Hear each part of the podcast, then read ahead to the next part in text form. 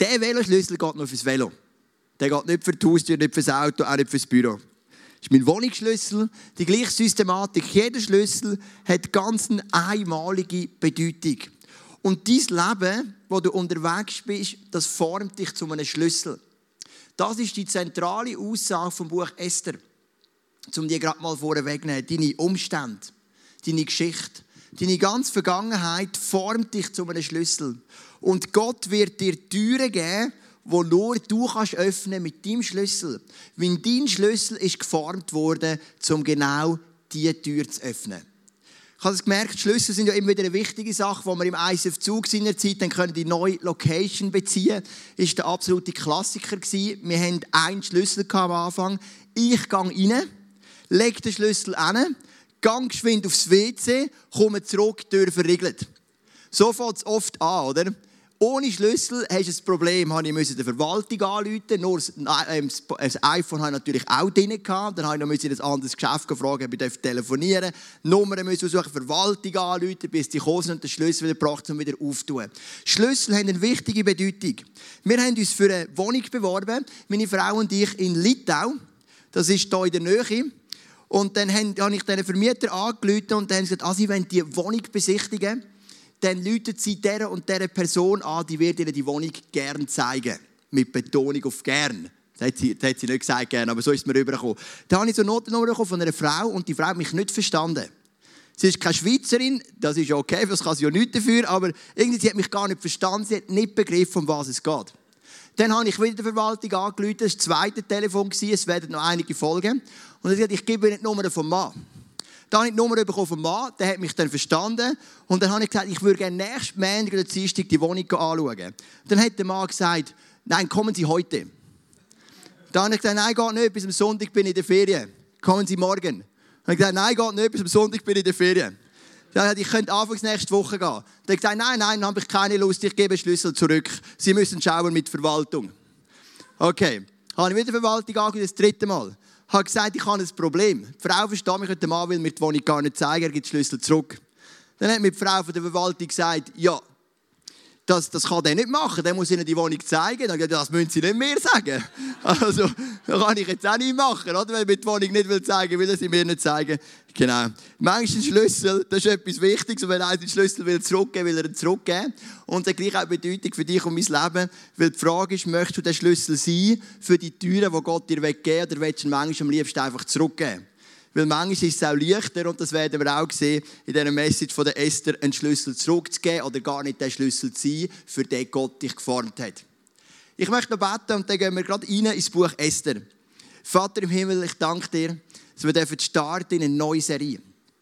Ich danke dir, dass wir etwas lernen dürfen von einer Frau, die im entscheidenden Moment parat war. Und genauso möchten wir sein, in diesem entscheidenden Moment oder in diesem entscheidenden Moment in unserem Leben parat sein, deinen Willen zu tun. Unabhängig von all dem, was wir Schwieriges erlebt haben in unserem Leben. Amen. Esther hat einen schwierigen Start in ihr Leben. Sie hat schwierige Umstände. Das Buch Esther ist im Judentum nicht das beliebteste. Es ist das einzige Buch in der ganzen Bibel, wo das Wort Gott nicht einmal vorkommt. Der Martin Luther hat beispielsweise das Buch Esther abgewürgt oder abgewürgt. Er hat gesagt, es ist nicht gleich den anderen Büchern der Bibel, weil der Name Gott nie vorkommt. Selbst im Judentum, wie gesagt, ist es so, dass Esther immer ein bisschen eine minderwertige Rolle spielt, weil der Yahweh, der Name von Gott nicht einmal vorkommt. Und ein Pastorenkollege von mir, auch von einer Gemeinde in Luzern, ist kürzlich mit seiner Small Group zusammen eine Synagoge besuchen. In Luzern gibt es ja eine jüdische Synagoge. Und dann hat der Rabbi dort erklärt, Synagoge, wie das Leben ist miteinander. Und hat gesagt, ich tue euch eine Schriftrolle zeigen. Und die einzige Schriftrolle, die er zeigt hat, meinem Pastorenkollegen und seinen Kollegen, ist die Rolle der Esther. Die Interpretation von uns, das hat jetzt nicht der Rabbi selber gesagt, ist die, dass vermutlich mehr als Heiden, als Nicht-Juden, das Buch Esther sehen, weil eben das einzige Buch ist, wo der Name Yahweh Gott nie drin vorkommt. Darum ist es immer ein bisschen umkämpft das Buch. Und dennoch hat das Buch so viele starke Aussagen. Es ist in der ganzen Geschichte vom ISF Luzern erst das zweite Mal übrigens, dass wir eine Serie machen über eine Frau. Die Ruth ist schon mal dran gekommen. Und jetzt kommt Esther. Und es gibt auch ein Buch dazu, geschrieben von Leo Bicker. Man kann auch bei uns im Bookstore das bestellen oder kaufen. Es heißt eben Esther. Und viele Gedanken, die wir predigen, die nächsten sechs Wochen kommen aus dem Buch. Die Esther, was sind ihre Umstände? Die Esther hat in Babylon gelebt. 70 Jahre oder noch mehr vorher ist ein Großteil von Jerusalem, von der Bevölkerung auf Babylon deportiert worden. Ganz viele prophetische Bücher in der Bibel handeln von dieser Situation. Vor dem Exil, während dem Exil oder nach dem Exil. Zur Zeit der Esther sind aber bereits schon zwei Gruppen an Juden zurückgegangen auf Jerusalem, weil sie die Erlaubnis hatten, Jerusalem neu aufzubauen. Die Esther hat nicht dazugehört und der Mordechai, ihre Cousin, auch nicht. Die Esther ist weniger radikal als die anderen Juden. Die Esther hat nicht den Mut gehabt, etwas Neues aufzubauen. Die Esther ist nicht gestanden für ihren Glauben und hat gesagt, ich gehe zurück auf Jerusalem, in die heilige Stadt. Die Esther ist bereits schon akklimatisiert in Babylon, in Susa, in der Residenz vom König und hat gesagt, mir ist da wohler, ich bleibe lieber da. Esther ist, weiß Gott, kein Glaubensvorbild, weil wer sie eins wäre sie wie der Esra, wie der Nehemia zurück auf Jerusalem, hätte die Stadt aufgebaut, hätte mitgeholfen, das Leben wieder zu prägen.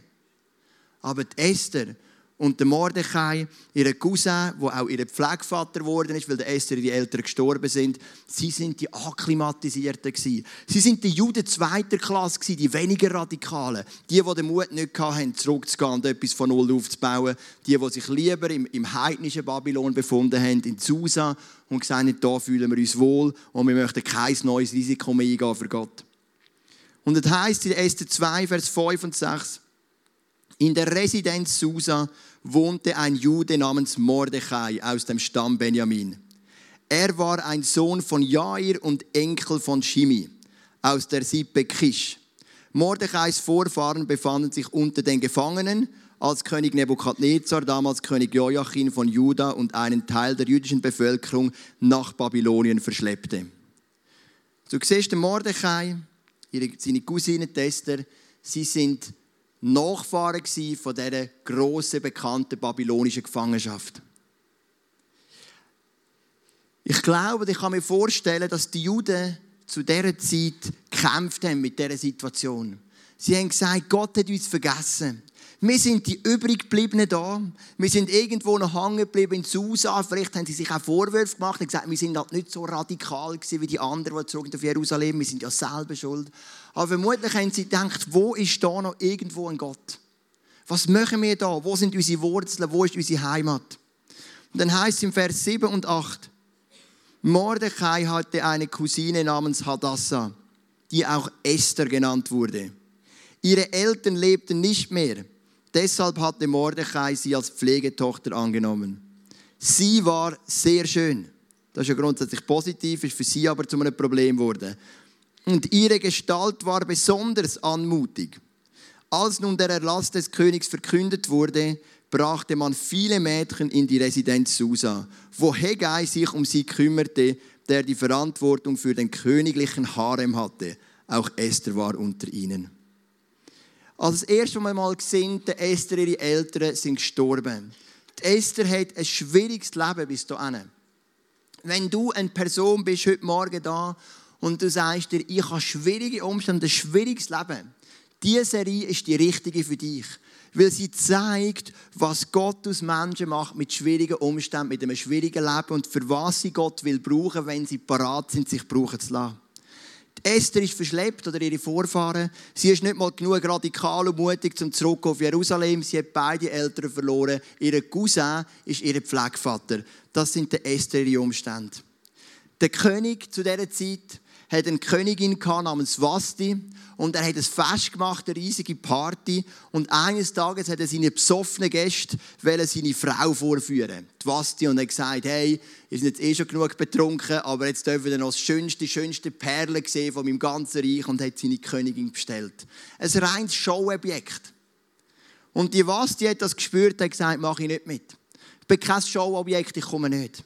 Der König ist hässlich geworden und die Angst ist umgegangen, dass wenn sich das umspricht in dem Reich, dass die Königin am König nicht folgt, so steht es im Buch Esther, dass wenn das umspricht, dann werden sich Frauen anfangen erheben gegen Männer. Vor dem haben sie Angst gehabt. Also ganz interessant. Sie haben Angst gehabt, dass die Frauen die Macht übernehmen, weil sich die Vasti, die Königin, widersetzt hat. Darum hat der König die Vasti abgesetzt und hat gesagt, ich suche eine neue Königin. Und dann hat er etwas eingeführt, wir nennen das heute Germany's Next Topmodel. Er hat einfach Frauen geholt und hat gesagt, ihr alle sind Kandidaten für den König, seine nächste Königin. So hat das angefangen. Das sind die Wurzeln vor 3000 Jahren ungefähr bei der Königin Esther. Es ist eine von Babylons Next Topmodel. Es ist sicher nicht easy gewesen, das hat man dann gesehen im Clip, wenn wir weiter hätten können schauen. Die sind einfach gefangen genommen worden. Also es ist nicht so, dass wir sie gebeten haben, ihr dürft euch bewerben. Das ist der Unterschied zu Jeremy's Next Topmodel. Die Truppen sind gegangen, haben die Frauen gefangen genommen und zum König gebracht. Und Esther ist vermutlich gegen ihren Willen dort bei dem König als eine von Babylons Next Topmodel. Das sind so die Umstände. Und jetzt ist Esther dort ein Teil von dem Harem. In einem fremden Land verschwiegt ihre Identität mit Eltern, die bereits gestorben sind, also Nachkommen von verschleppten Menschen. Du siehst, Esther ist an einem absoluten Tiefpunkt von ihrem Leben. Die Geschichte Esther endet wie ein Märchen, aber sie fängt an wie eine Horrorgeschichte. Es ist keine schöne Geschichte. Und vielleicht bist du da heute Morgen und du bist so ein bisschen an dem Punkt, du kannst dich mit dem gut identifizieren. So ein bisschen am Tiefpunkt sein von deinem Leben. Hey, es ist so gut, bist du da. Weil das Buch Esther zeigt uns, wie Gott dich will brauchen. Jetzt gibt es nur eine Frage. Willst du dich brauchen lassen oder willst du dich selber bemitleiden? Willst du dich brauchen lassen als der Schlüssel, wo Gott dich gemacht hat? Oder willst du dich selber bemitleiden? Wenn du dich willst selber bemitleiden, dann wirst du keine Rolle spielen in der Geschichte von Gott. Aber wenn du sagst, trotz allem, was ich erlebt habe, bin ich ready, so wie Esther, dann wirst du eine entscheidende Rolle spielen. In Esther 2, Vers 9 merken wir, dass es erstmal ganz leicht aufwärts geht mit der Esther. Sie gefiel Hegai. Der Hegai war einer von diesen Eunuchen, die auf die schönen Frauen aufgepasst haben. Das hat man natürlich bewusst eunuchisiert. Ich weiß nicht, ob das das richtige Wort ist. Die Männer, dass da nichts passiert. So, so, sie gefiel Hegai ganz besonders und gewann seine Gunst. Er versorgte sie mit den besten Schönheitsmitteln und mit den gesündesten Speisen. Dann gab er ihr sieben auserwählte Dienerinnen aus dem Königspalast und wies ihr die schönsten Räume des Harems zu. Du merkst, mit der Esther geht es langsam aufwärts. Sie gefällt dem Hegai besonders. Er erwirbt, sie erwirbt seine Gunst. Sie bekommt die besten Schönheitsmittel, der Traum von jeder Frau die gesündesten Speisen, der Albtraum von jedem Mann. Ähm, sieben auserwählte Dienerinnen und kommt der schönste Raum über im Königspalast. Oder einer der schönsten. Als Gott aufwärts. Gott hat Esther nicht vergessen, Gott hat dich nicht vergessen, Gott hat mich nicht vergessen. Sie ist einsam, nehme ich an. Sie will nicht töten sein. Ich glaube nicht, dass ihr aufgrund von dem jetzt gerade mega gut geht. Aber sie erwirbt Gunst. Wir werden nächsten Sonntag mehr darüber hören, über die Gunst. Und immerhin geht es leicht aufwärts. Sie wird beachtet, sie wird besser behandelt als alle anderen. Es geht dann weiter in der Geschichte. Die Esther wird dann zum König geführt. Und dann heißt die Esther Kapitel 2, Vers 17. Der König gewann Esther lieber als jede andere Frau. Sie setzt sich durch in Babylons Next Top Model. In seinen Augen stellte sie alle anderen Mädchen weit in den Schatten. Darum setzte er ihr das königliche Diadem auf und ernannte sie an Vastis Stelle zur Königin. Manu hat es vorgelesen, als Moderatorin. Das ist eine Aschelpudelgeschichte. From Zero to Hero verschleppt, keine Eltern, einsam, nicht einmal genug mutig, um zurückzugehen auf Jerusalem und die heilige Stadt wieder aufzubauen, irgendwo allein im Glauben, Kompromiss im Leben. Die Frau wird Königin von dem riesigen Weltreich. Was für eine wunderschöne Geschichte. wenn sie vom Walt Disney geschrieben wäre, dann wäre sie jetzt fertig. Aber weil sie von Gott geschrieben ist, fängt sie jetzt erst richtig an. Weil die Geschichte geht weiter und ich greife ganz kurz vor, damit du, wir werden über das dann noch genauer reden in dieser Serie, aber es kommt ein Moment, wo einer von der höchsten von dem ganzen Reich Israel die Juden will ausrotten. Ein Völkermord wird geplant. Genauso wie es der Hitler geplant hat, ein paar tausend Jahre später, ist es der erste versuchte Völkermord am Volk Israel. Ein Volk soll radikal ausgerottet werden. Niemand weiß, dass Esther selber eine Jüdin ist. Und wir möchten hier einsteigen in den zweiten Clip. Ich hoffe, es funktioniert gut und werden schauen, was Esther für einen mutigen Schritt macht in ihrem Leben. Für den Moment ist Esther geboren. Die Esther hat gewusst, ich muss vor den König und das wird vermutlich mit dem Tod bestraft. Aber die Esther hat dem Volk Israel gesagt, fastet und betet drei Tage und drei Nächte, essen und trinken. Das radikalste Fasten vermutlich in der Geschichte vom Volk Israel, wo das ganze Volk drei Tage nichts trinkt und nichts isst. Und dann geht Esther vor den König, in einem Moment, wo er sie nicht ruft, weil sie weiß, ich kann nicht warten, bis er ruft. Ich muss jetzt handeln. Und sie geht und sie platzt in die Sitzung.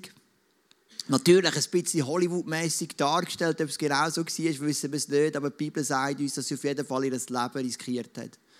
Und der König nimmt sie an, sie darf reden und sie kann den Völkerwort abwenden. Warum?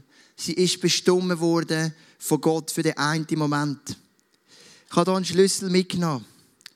Deine Umstände, deine Geschichte und manchmal sogar deine Sünden machen dich zu dem Schlüssel, wo du bist. Und du bist ein Schlüssel, der die Türen öffnen kann, wo nur du kannst öffnen kannst. Weil nur du deine Geschichte hast, nur du deine Umstände hast und wie gesagt, manchmal sogar nur du deine Sünden hast. Gott kann sogar deine Sünden brauchen, um dich zu einem Schlüssel zu formen, wo du bist. Was nicht heisst, dass es gut ist, wenn wir sündigen, ganz und gar nicht.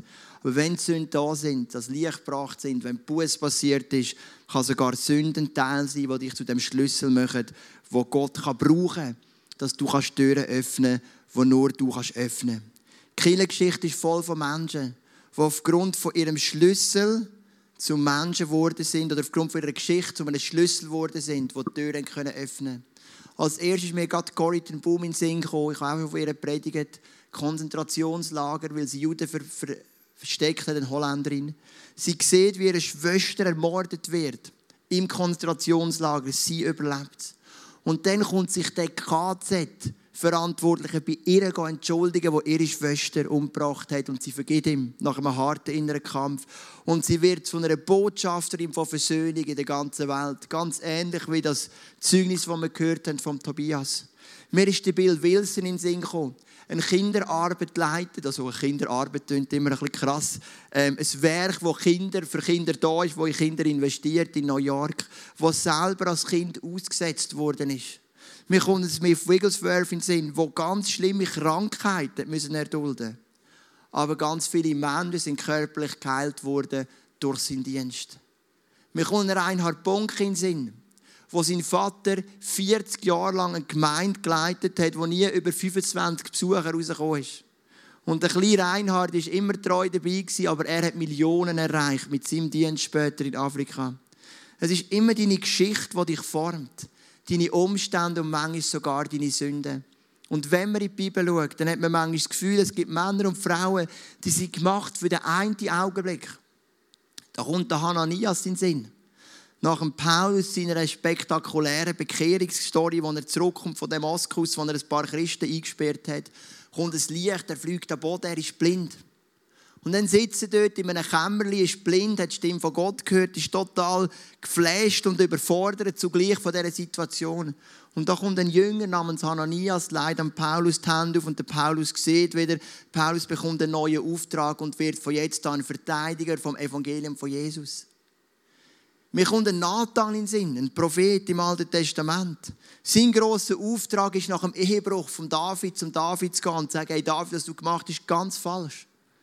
Und aus dem heraus kommt der Psalm 51, ein Bußpsalm, wo der David unter Tränen tagelang Buß tut für seine Sünden. Der Nathan ist gemacht für den einen Moment. Vermutlich nicht nur, aber er war vielleicht sein wichtigster. Der Jona, der an, an, den, an den Menschen von Ninive Gericht predigt. Er ist parat in dem einen Moment, allerdings erst im zweiten Versuch. Mir kommt der Aristarchus in den Sinn. Ein Mann, den die wenigsten kennen von euch, behaupte ich jetzt einfach mal vom Neuen Testament. Er kommt dreimal vor, glaube ich, oder viermal, und jedes Mal ist er im Gefängnis mit dem Paulus. Er war ein Freund, ein Begleiter von Paulus, einmal dem Schiffsbruch dabei, glaube ich. Und wenn er erwähnt wird, ist er einfach dort bei Paulus und unterstützt ihn. Er hat nie in der Gemeinde geleitet, er wird nicht gesendet von Paulus. Er ist einfach da, wo der Paulus ihn braucht und ist ein Leidensgenosse. Es gibt so viele Menschen in der Bibel, die nicht eine prominente Rolle haben wie ein Abraham oder ein David. Oder ein Paulus oder natürlich Jesus. Es gibt so viele Menschen, die werden einmal erwähnt im richtigen Moment. Sind sie da und lassen sich als Schlüssel brauchen für Gott. Und eine Frau von diesen vielen Menschen ist Esther. Im entscheidenden Moment ist sie als Produkt, das ist ein bisschen mathematisch, von ihrer Vergangenheit, ist sie ready, ihren Schlüssel zu brauchen und sie macht einen mutigen Schritt. Und schlussendlich, und das werden wir, wie gesagt, noch genauer anschauen, wird das ganze Volk geschützt vor einem Völkermord. Was dann vor 70 Jahren, ein bisschen länger nicht mehr funktioniert hat, wo irgendwie das Volk Israel nicht mehr geschützt worden ist vor dem Völkermord, wo der Hitler gekommen ist, hat dann noch funktioniert. Weil eine Frau steht und sich brauchen lässt als Schlüssel. Du bist ein Schlüssel. Lass du dich brauchen als Schlüssel. Das Bild hat, wie jedes Bild, auch ein, ein, ein, ein Potenzial für Missverständnis. Ein Schlüssel ist etwas Passives. Wir sind nicht passive Schlüssel, wo Gott einfach dreht, wenn es uns braucht. Wir sollen parat sein, dass wir die Türen öffnen können, die Gott uns gibt. Im letzten Buch der Bibel, das ist das Buch Offenbarung, schreibt Gott oder diktiert Gott am Johannes sieben Briefe an sieben Gemeinden. Und es gibt ein paar Gemeinden, die kommen gut weg in der Bewertung von Gott, ein paar, die kommen schlecht weg und ein paar, die kommen so einen Durchschnittsnoten über, etwa so ein Viereinhalber, würden wir heute sagen. Und die Gemeinde, die am besten wegkommt, das ist die Gemeinde von Philadelphia. Und es steht in Offenbarung 3, Vers 7 und 8.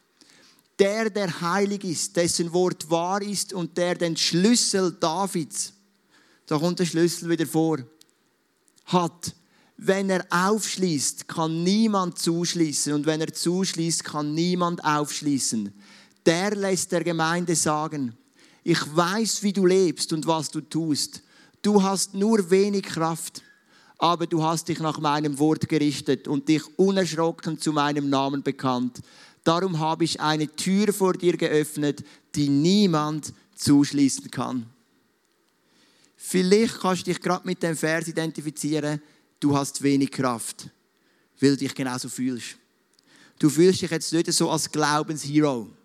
Du fühlst dich jetzt nicht so wie der Abraham oder der Mose. Gut, das wäre auch eine Geschichte für sich, das sind ja auch nicht nur Glaubenshelden gewesen. Aber du fühlst dich mit wenig Kraft. Aber wir haben zwei Wörter gehört in diesem Abschnitt. Wir haben gesagt, es geht um Schlüssel und es geht um Tür. Gott hat dir den Schlüssel gegeben. Du bist ein Schlüssel. Und Gott wird dir Türen geben, die nur du kannst aufschliessen kannst. Weil deine Geschichte, deine Umstände und deine Sünden vielleicht sogar dich zu dem Schlüssel geformt haben, wo du bist.